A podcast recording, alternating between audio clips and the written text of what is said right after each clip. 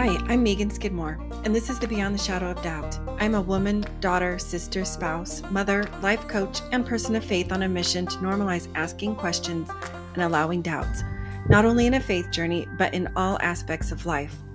Join me in bringing this traditionally taboo topic out of the shadows of shame and into the light. I'm a firm believer that we normalize through more talking and engaging in discussion. More talking peels back, exposes, and erases the layers of shame associated with questions and doubts. When we're more authentic about our journey, we are more powerful because shame has no power in the face of authenticity. I'm currently hosting a podcast giveaway. To enter, simply leave a review and a five star rating on Apple Podcasts and upload a screenshot to my Google Doc. Share this giveaway with a friend, and if your friend's name is drawn, you both win a $100 gift card. The link to enter, including to the Google Doc, is in the show notes or in the bio of my Instagram profile. Welcome, and thanks for joining for part two of my interview with Monica Phillips. We pick up where Monica shares how she felt the anger and fear that she was experiencing, quote unquote, damned her. Not as in damned her to hell, but rather kept her from progressing. Once she experienced a change of heart and her prayers shifted from, Why me, Lord, to what can I learn from this? She was ready to cross the great expanse of the unknown. If you haven't already, make sure to listen to the first half, part one, in episode 53 of this podcast. I would love to hear your thoughts, so please just shoot me an email at hello at meganskidmorecoaching.com.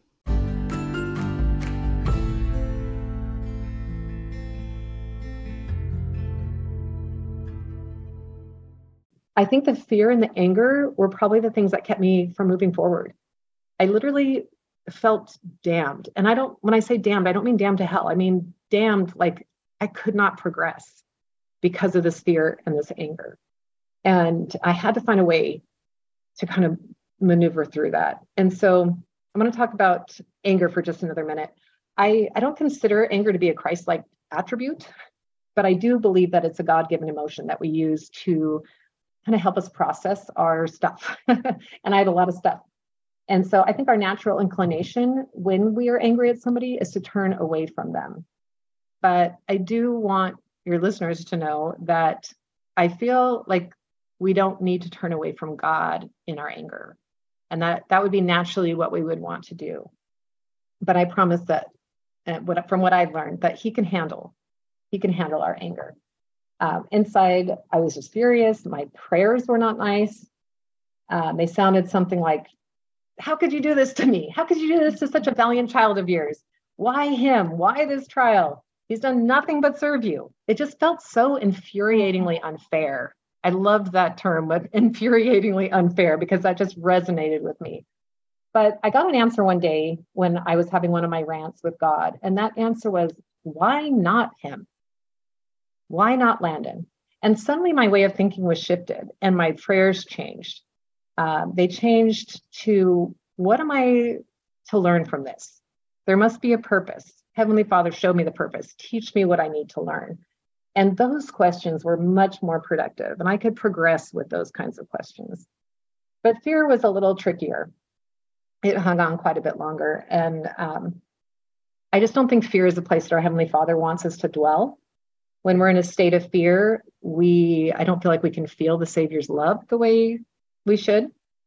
Um, it's a bit of a dark place, and for me, very hard to progress in that dark place. I love the story of the brother of Jared. I think he speaks to this. So, as a reminder, the brother of Jared was commanded to build barges, and the Jaredites obediently went to work, and they they um, they did it just as the Lord told them to do. But as they neared the completion of the barges, the brother of Jared had some concerns and some questions, right? he took he took those questions to the Lord. He said, and I quote, Lord, I've performed the work which thou hast commanded me, and I have made the barges according as thou hast directed me. And behold, O, o Lord, in them there is no light. Whither shall I steer? And also we shall perish, for in them we cannot breathe, save it is the air which is in them. Therefore we shall perish.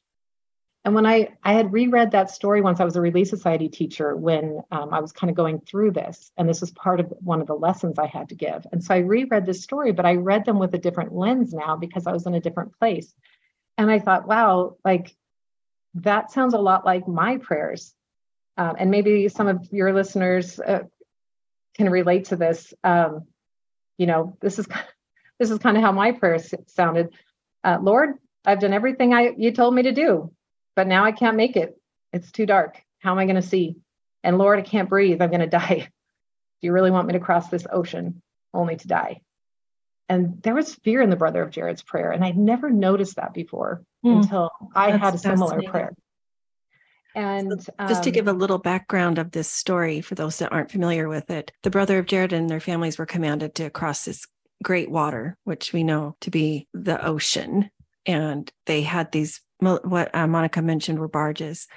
Think of a clamshell, like a top and a bottom, and they were to ride in or sit inside of them and with a single hole in the top for breathing and other things. And um, so the Lord turned the um, the task over back over to the brother of Jared and and his family to figure out how to provide light on the inside to be able to cross this great ocean so i love the symbolism you're talking about there how it feel it can feel like that for us in our own lives that we yeah. feel like we're being requested to cross this great expanse in the dark and how yeah. am i how am i going to do that like you said without dying yeah that's and, a, he asked, um and he asked the brother jared to come up with solutions yeah. that right? Like you just explained and thank you for clarifying that. I forget that some of your listeners that's okay. No don't know this story. Um, but he and and so the brother jared does come up with um, an idea and and and it works. Um, but he which we can share what the idea was. He yes. he asked the the lord to touch each of these clear stones. Yeah yeah. Stones that he collected from the mountain and they had turned to light. And so yeah. he used those. Um, it was a miracle. His, his barge. And he said, Ye cannot cross this great deep, save I prepare a way for you against the waves of the sea, and the winds which have gone forth, and the floods which shall come. So the Lord made it clear to the Jaredites that they could not make it to the promised land without him. He needed to be very, he was very instrumental in their crossing. Um, they were not in control. And the only way they can make it across the great deep was to put their trust in him. And I realized that that's exactly what I needed to do, but I didn't know how to get from my fear to that level of trust. And um, I'm just going to read a couple more verses of that story. And I want you to take note of how the brother of Jared's prayers changed once they kind of came up to the realization that they had they had to rely on the Lord. Sure. And the brother of Jared said, I know, O Lord, that thou hast all power and can do whatsoever thou wilt for the benefit of man. Behold, o, o Lord, thou canst do this. We know that thou art able to show forth great power, which looks small unto the understanding of men. And so they got in their barges and they set forth into the sea, commending themselves unto the Lord their God. And to commend means to entrust or to surrender. And so they got into those barges because they trusted. And it, can wow. you even imagine how scary wow. that would be? You know, you're going to go, you're in these, like you described, these clam shells with these little rods of light. You know that you're that you're going to be blown in this one direction, but you know there's going to be storms and everything. Um, so there must have been a lot of fear there, but they had enough trust that they got in and they um, and they were willing to surrender it just all I love that so much. Powerful. When I, yeah, when I came to that understanding that the Lord is in charge here and not me, and that He truly knoweth all things, um, and that this is part of the very plan that He had for me and for my family, then it became easier to just kind of lay it all at His feet. And when I was able to give it all, like lay that all at the Lord's feet, I was able to then be free to fully love and support my child because I could just give that over to the Lord and know that He has them and that He has our family. And my job is to just love my kids and, you know, move forward in faith, and He's going to take care of. So that was super pivotal, just how I processed that fear and anger. And that story was really important for me to get through that. Absolutely. Um, at the very end of the brother Jared story, we know that the journey. Um, so we know that the journey wasn't easy. They were tossed to and fro, and it says in the in the scriptures that at times they were buried in the depths of the sea due to the winds and the storms, and yet the winds did never cease to blow them towards the promised land. And while being, and this is this was key to me, while being, excuse me, while while being tossed about, they did sing praises unto the Lord, and they did thank and praise the Lord all the day long. And when the night came, they did not cease to praise the Lord, even before making it to the promised land. They found joy and thanksgiving in the midst of their journey. And we can too if we learn to trust Him completely. So mm-hmm. I, that's kind of where I found that trust and mm-hmm. how I kind of navigated. It sounds like my journey. You, reached um, a certain place of of peace, perhaps. Yes, um, absolutely. Um, yeah. So beautiful that you said I I was able to lay it at his feet. And by turning that part over to God, it enabled me to fully love and accept my child. That's that's a powerful realization. That's a powerful pivot. I think too, for me, um, something that really helped me. I had a, a good friend that I met in this space um, who taught me how to literally visualize handing my burdens over, kind of like a meditation of handing my burdens mm. over to the Lord. And that that that little tool of being able to, you know, give it over was also helpful in just yeah. that process of really visualize it. Yeah. Yeah. Yeah. Really letting go of it. I wanted to ask you a follow-up question. Um, mm-hmm. you talked about your fears about how your child was going to be viewed. Mm-hmm uh, and you know i read between the lines uh, of that as how your faith community would receive all of this information. And that is a topic i like to explore with with guests at times. You know if you don't mind sharing a little bit more about that what was it like navigating what y'all were going through as a family in your faith community? Is this something you know you felt comfortable talking but i know in the beginning that most don't come out right away. And i did catch you say in the beginning only you and your husband and and yeah. your daughter knew. it was his entire mission that we were kind of closeted as parents even right? We're yeah and so kids are closeted we're closeted. Right exactly. Uh so you know was it you know what was that like for you? And and and by extension you know what what were the struggles or perhaps frustrations in navigating that in this space? Yeah. Well, um, okay. So while my son was on his mission and we were closeted, so to speak, I do remember that was a, a little bit of a hard time because I would hear things and I couldn't speak up about them, but not, you know, now I would speak up about lots of things. But at the time, I wasn't even educated enough myself to know how to speak up, but I also couldn't even speak up because I didn't, I couldn't share that part. Yeah, and so I sense. remember, I remember that um, we had a few discussions in in Relief Society, and for your listeners who aren't of our faith, that is just like a kind of like a Sunday school class, but it's for just the women. And at that time, once a month, we would have kind of just like a a council. We would all sit around and talk about certain topics, and it was just more of a discussion, not really a lesson. And they wanted to have some LGBTQ discussions, which I thought was so fabulous. Um, and we we came from a wonderful, wonderful state that was very, you know, quite open-minded. Um, you know, because this was even you, you know, Megan, how how little we talk about this in our church yeah. settings. Yeah. But this was five years ago and it was being talked about in our wards and we had that multiple is, that is pretty phenomenal it's pretty good right and we had a couple of different um, occasions where we talked about this but even and it, it was talked about so well but also i heard things in those discussions like um, how parents were abusing their children when they were helping them with transgender care and things like that. And i just remember just thinking i am so glad that landon is an adult because i would be feeling very judged right now. Um, very judged.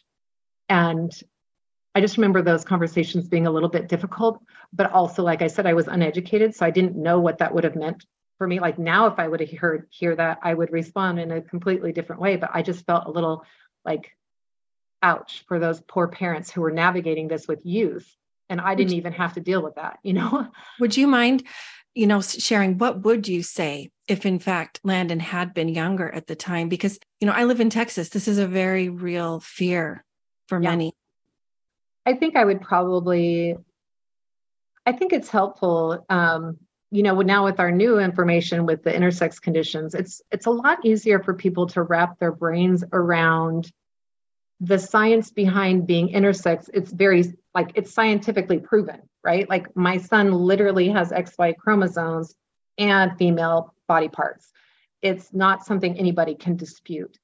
But we we only found that out because we were curious and i mm-hmm. bought a mm-hmm. kit not yeah. like doctors don't test you for this when you go in with gender issues you're not tested for that and so um, we literally Which found out really uh, kind of blows my mind but yeah yeah maybe. and there's you know and there's even you know a lot of the transgender community doesn't want that doesn't want doctors to test for that because then if nothing shows up then they're denied care and they don't want that either so and we're just barely yeah yeah like there's some real good reasons why they don't maybe but we were just curious and it's kind of like a it's kind of like one of those dna ancestry sure. kits only it's a lot more in depth um, a lot more data but it was just out of curiosity for us and so um, uh, let's see i lost my train of thought. What was that? Sorry about that. What you would um, what advice oh, what would i say? Yeah so, would offer so i think parents. I think when i can help people understand that these things really do happen and that had we so now now that Landon's intersex, nobody argues getting treatment for that, right? But we wouldn't have known. Does he is he not like able to get care before? And so I think it's still really difficult to have those conversations depending on who you're talking about. They have to be very nuanced. So I can't even say like I would I would answer it one way because it really would depend on who I'm talking to and what the circumstances are. But I do know somebody um, who was their child was denied um, care through like military um, insurance. And then literally the day after they got the denial, they found out their child also has XY chromosomes. And so now their child is able to get care. So it's just it's just a really complicated topic. it can be. It's become I, very politicized, which makes it really difficult is, for all of us. yes, it has, and which is totally unfortunate. You know what comes to mind as you're talking there, Monica? The answer that you received um, about your child, I think, would apply 100% to this situation parents uh, who could be navigating the transgender slash non-binary space and you know the the council the the impression came to you to just lay this at at god's feet? Yeah. Just turn it back over to him and focus on fully loving and embracing and accepting your child. And like you said you you know you were told your or you realized your job your one job is to love your kids. Yeah yeah and also i wanted just to go back to um, what it was like for us during in the beginning because once Lena came home from his mission, that's when, and he came out publicly, that's when I had to really worry about, that's when I was really worried about how people would view him. And mm-hmm. our, we were, so he was at a YSA at the time. He asked me to go with him to visit his bishop to kind of come out to his bishop. And I was so impressed with that bishop. They just were so wonderful to Landon and just found some commonalities. And, you know, he, he admitted he didn't know that much, but he wanted to learn. Mm. He talked about how he he had been to a transgender person's wedding, a neighbor's wedding. Like he was just trying to find some common ground. Mm-hmm. Um, and then, but, and also just the fact that he was so willing to listen to Landon yeah. and to hear his experience gave him, you know, supported him in coming to um, church, presenting as a male, um, and things like that, which was so at the time, and just at the time there was no church policy about transitioning or anything like that. We, we had nothing to go off of. We were literally going off of personal revelation 100% because we had no church policies. We had we just were going through prayer and personal revelation. It sounds so, like your bishop, or some people will call it a pastor, was creating a safe space, perhaps without so. realizing it or doing it intentionally. But you're talking about things like he just listened and he yeah. just loved him and allowed him to speak and he openly admitted i don't know a lot about this but yeah. i think that's so beautiful that's something that's a question that i get sometimes is what does that even mean creating a safe space and that epitomizes it right there yeah. and then he um, went to the so that bishop signed his temple recommend that night which was so like so validating to Landon. Like I'm still good with God, you know, like I can still have a temple recommend. I'm still worthy of temple recommend. And then he went to the stake president, and the stake president was just so wonderful and signed the signed the other part of the recommend. Talked to him about it. Uh, later, like later that that week or very soon, he came and says like, "Oh, does Landon want me to put his new name on the record on like his preferred name on the records of the church. You can't change you can't change it but you can add the preferred name. And we didn't even know that was an option back at the time. So we just felt like they were so proactive in, in ministering to us in the way we didn't even know we needed. They were amazing. So kudos to the orange california stake yeah. Um, they just did so, mm-hmm. so many wonderful things that helped landon to to be able to navigate this within the church. And then there were some less positive experiences too, of course, but most of those were because of individuals' lack of understanding or whatnot. And we could deal with that. That was fine. And then we moved. So uh, then just a couple months after Landon transitioned, we actually moved to Mesa, Arizona, where, and then I had more fears because now nobody knows Landon here. We're in, in our mm-hmm. old stake, they knew our family for 20 years. So it wasn't hard for them to make that shift and to see that Landon is still the same person that he always has been. And so when moving to Arizona and he was in a different YSA and they didn't quite understand. And even though like our stake president called ahead even to they were really worried about us moving to to Arizona because mm-hmm. they had our backs is what they what they told us, you know. So I'd say like in our state, we had a great experiences. And then moving out here, you know, and then COVID, and it, there was just a lot of stuff yeah, that for sure yeah. kind of took place here. But then the, I'd say probably the one of the hardest things for us to navigate was the policy change. Um, yeah, that he no longer had a temple recommend and things like that. That was like yeah a real big you know. For those that are not of our faith background, do you mind just sharing a sentence or two about what that about means? about temple recommends? Yeah. Well, so about we, the policy change and how. Oh, okay, sure, sure. Okay, so um, we have a handbook that is filled with just policies, how we run things, how you know, and because we're a worldwide church, and it's really nice to know that everybody's dealing with certain things in similar ways across their congregations, and so we do have certain policies prior to this policy in 2020, there really was nothing on, you know, transgender. Um, but because of our doctrine on gender, we do have a lot of gendered things in our church. We have gendered classes. When we when we go worship in the temple, some of the things in there that's very gendered, and so there's some complexities that go along with that.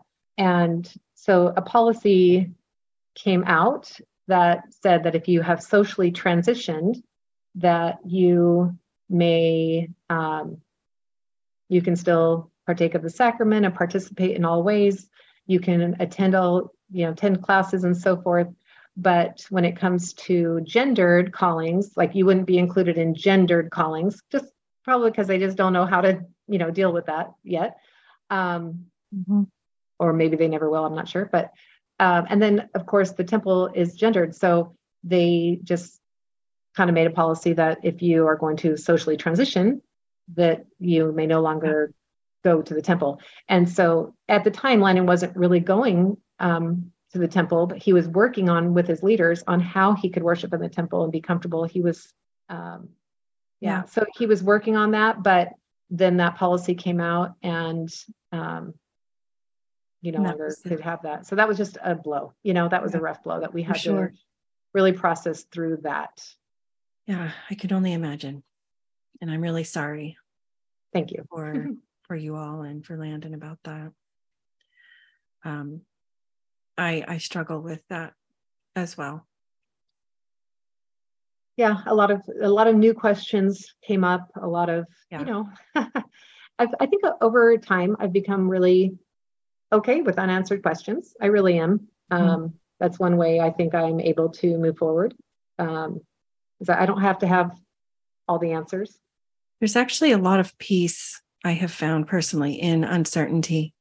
Yeah. And I have um, really come to learn how it's an essential element of a faith journey, really.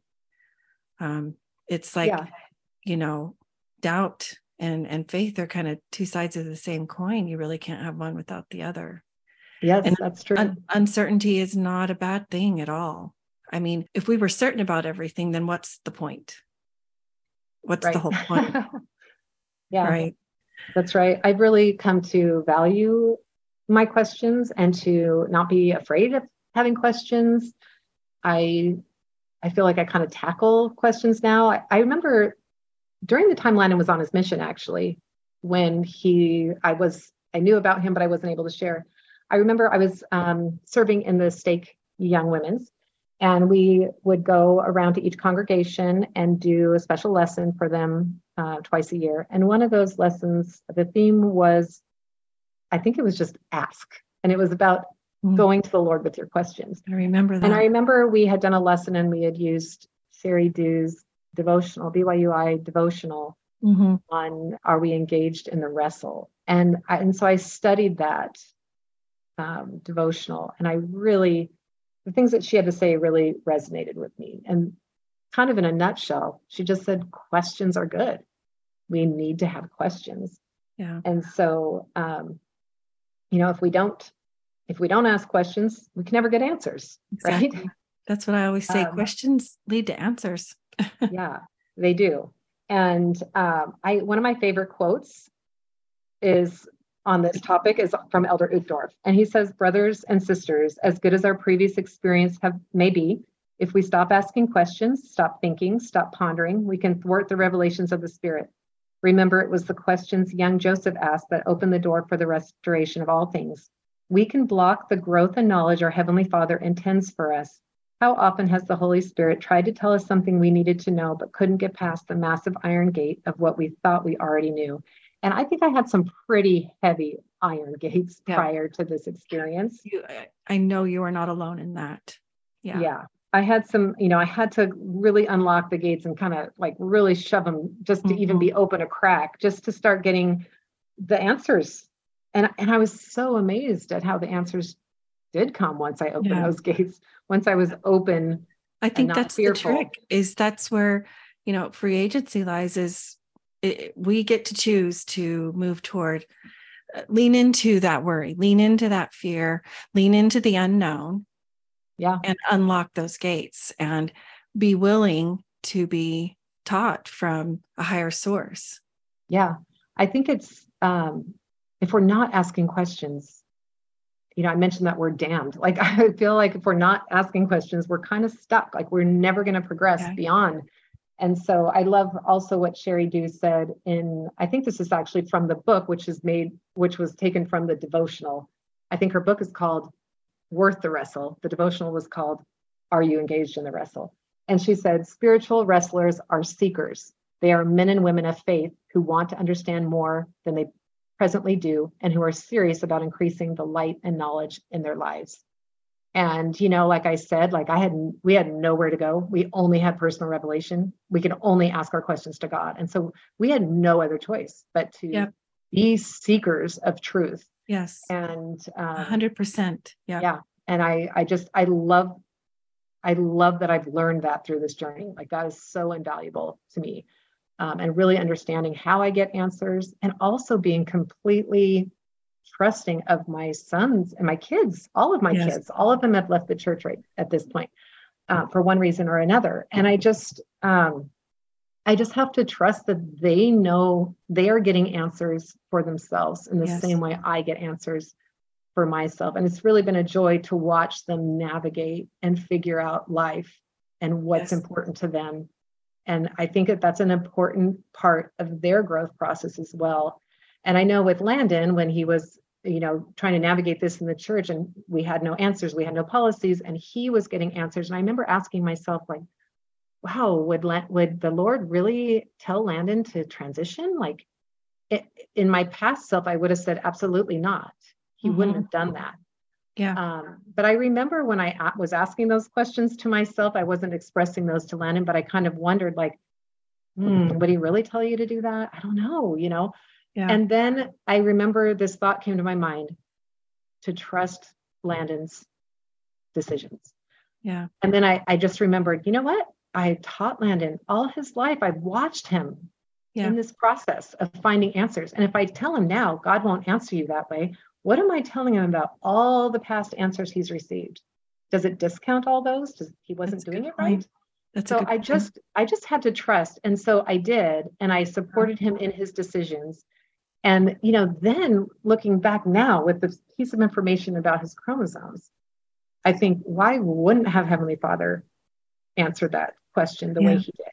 Why, you know, like Landon is just as much male there's as so there's so much faith required here. And it's just so beautiful. It's it's hard it's painful it's it, it's so many things at once. What you're saying just makes so much sense. Why wouldn't god have answered landon's prayer in the way that it was answered? It makes so much sense. Yeah. what you're saying you're saying so many beautiful things so many wonderful things. I can't wait to get the transcript of this. So i would love for you to share any final thoughts uh, that you'd like to leave with our listeners about navigating this space Sure. I think, um, if you don't mind, Megan, I'm just going to read a, a quote that I wrote for Richard Ostler's book um, because it just articulates so well what I would love um, people to know. And it's quote, one thing I need needed to know as I entered this journey was where Satan was in all of this. I had frequently heard that LGBTQ people were Satan's way of destroying the family, and this wasn't our experience. We had grown closer together, but as I pondered this over time, I got a clear message, and this is what I learned. There is evil around us for sure, and Satan is having a heyday. I don't believe this work has been to deceive people into being LGBTQ. Instead, he takes these precious children of God and tells them they are worthless. He tells them that there is no place for them in God's plan. He tells them God no longer loves them. He resides in their shame. He also resides in our fears, knowing that our fears will, will hinder our ability to truly love. His goal is to tear apart families and drive people away from the gospel of Jesus Christ. He is succeeding, but not because this group has been deceived and are now gay or transgender. He is succeeding because he is keeping us from coming together as the body of Christ and loving with pure Christ like love. We could do better to help heal those, those members who are hurting and feel they have no place with us. Every member is vital. Without them, we cannot function as a church to our fullest potential. The answer to overcoming Satan, strengthening family, and bringing people to Christ is love. Great, 1000%.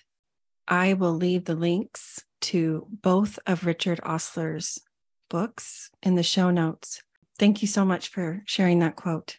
Um, it's a great segue into the question I like, kind of my last, you know, big question. And what does it mean to you to live beyond the shadow of doubt? That is such a great question. I had to really think about this one. Mm-hmm. Um, I think for me, living beyond the shadows means living in peace, free of fear, free to truly love without an agenda. Uh, living beyond the shadow means fully embracing the Lord's grace and allowing that grace to work in my life and to allow it to help me overcome the hard and then to let that grace transform me into something that I wasn't before. Beyond the shadow is really more light than I think I've ever seen or felt. I don't want to go back to the other side of the shadow. Um, I love what I've learned. Um, I, I thought that the other side of the shadow was the safe place, and maybe maybe it is a safe place, but there's so much more I found. Yeah. Um, so much more to experience and to learn through our questions and through our struggles and through those trials. And I, I've just learned to embrace those and to let the Lord alchemize those things for good. Wow. And if you're not familiar more with chills, more chills. if you're not familiar with what it means to alchemize, that means to transform the nature of something seemingly by a seemingly magical process. And to mm-hmm. me, grace is that magical process. Amen. Grace has become so important to me in my journey.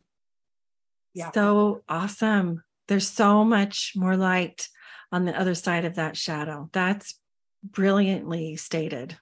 Whew, so good. Monica, it has been just amazing to be with you today. Um, it's been a pleasure to talk with you. So, I didn't tell you there's just a few uh, questions I ask all of my guests just to get to know you a little bit more. Uh, one or two word answers. That's all I'm looking for, just for fun. Um, tell us what your favorite book is. Oh, gosh. the Alchemist. okay, I love perfect. Okay, I love that book. Okay, um, noted. I love it. Are you an intro- introvert or an extrovert? Oh my gosh, I think I would say, I think people say I'm an extrovert, but I feel like an introvert. Okay, but I've learned to be more extroverted especially through this journey. Yes. I, I, I guess what I've learned is, um, yeah, I've always been a very shy. I was the kid who hid behind my mother's skirts and all that. But I think through this process, I've kind of just been um, open to like, I found myself in situations where I really had to open my mouth. And I feel like the Lord has put me there. And so I'm just willing to do what the Lord wants me to do. Absolutely. It's uncomfortable, but I do it. no, I understand that totally. Um, do you have a favorite artist? Hmm. I um that's a hard one. I really do love um and I'm I'm afraid I'm gonna say this wrong. Is it J. Kirk Richards or I knew you were gonna say that. Yeah, yeah you're right. I, yeah, I do have some of his art in my home. Yes, me too. Um, I think for me, the things I have like around my home are just things that are very near and dear to my heart. It doesn't really matter the artist, it just does that touch me and his work really yes says agreed. It says what I feel inside. Agreed. Are you a night owl or a morning lark? I've become a night owl out of necessity because I had teenagers. Isn't that funny? I became a morning lark when my kids were young and I didn't have any problem I, remembering I how to be a night owl. I shifted in California. I was kind of an early because my kids all had seminaries. So they were all in bed early and up early. And now, like yeah. in Arizona, we had release time and and now I only have one child at home and he is um, doing school from home. And so we get up whenever we want. So I get to sleep in now. So I'm up late now and sleep in that's, now too. That's probably better in Arizona. Once the sun goes down, it's cooler anyway. So that is for sure. uh, do you um, do still or carbonated water or are you a diet soda fan? Oh, I don't want to admit it, but I'm a diet soda fan. Oh, go ahead and admit it. No judgment here. I got my um, Polar Pop right here. Yeah. Uh, do you have a celebrity crush? No, not really. No. No. Okay. Fair enough. And the furthest place you have traveled? Kenya. Oh. Yep. We just went to Kenya this year, actually. You did. Did you go with Becky? We did. Yeah, we went with oh. Becky McIntosh and 100 Humanitarians. It was incredible. That, if you ever have an opportunity to, I would, I would love very much that, to do that. Look into 100 Humanitarians. It's an amazing organization. Okay, noted. I will do that. Well, Monica, um, if any of our listeners had questions for you or wanted to reach out to you, what would be the easiest way? An email address or maybe a DM on Facebook? Oh, sure. Either anyway, um, I get lots of messages on Facebook from people. I am always willing to sit and chat with somebody. Also, you can email me my email. You want me to give that now, or you yeah, want to sure. post it, or okay. it's Monica. Yeah, Monica underscore Phillips with two L's at live.com. I'd okay. probably say though, like an, a message would be like a a, DM message would probably be something I'd okay. see faster. My my my email gets I get buried in my email. Yeah. Um, but yes, I'm happy to answer any questions sure. or sit with you. Uh, you know, I've sat with a lot of parents. I've cried with a lot of parents. And- Thank you for that offer. Never too much holding space or listening and loving and learning to go around. So yes, thank you so sure. much, Monica. Thank, thank you, you, for so having much. me, Megan. It's been so so memorable, so uplifting. It's been great. Thank you. I appreciate you. you inviting me. Same.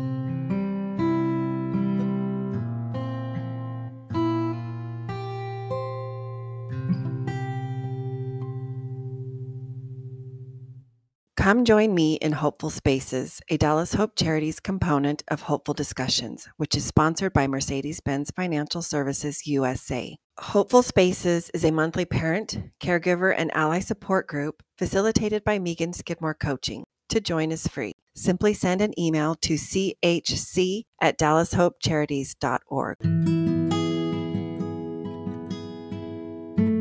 Visit MeganSkidmoreCoaching.com, where you can find this podcast as well as additional free resources. Check the podcast show notes on any platform for links to sources cited. Follow me on Facebook or Instagram for more and to send me a DM. To help the podcast grow, please follow, rate, and review, as well as share it with a friend. Beyond the Shadow of Doubt is a proud member of the Dialogue Podcast Network, which is a part of the Dialogue Journal found at dialoguejournal.com forward slash podcast network.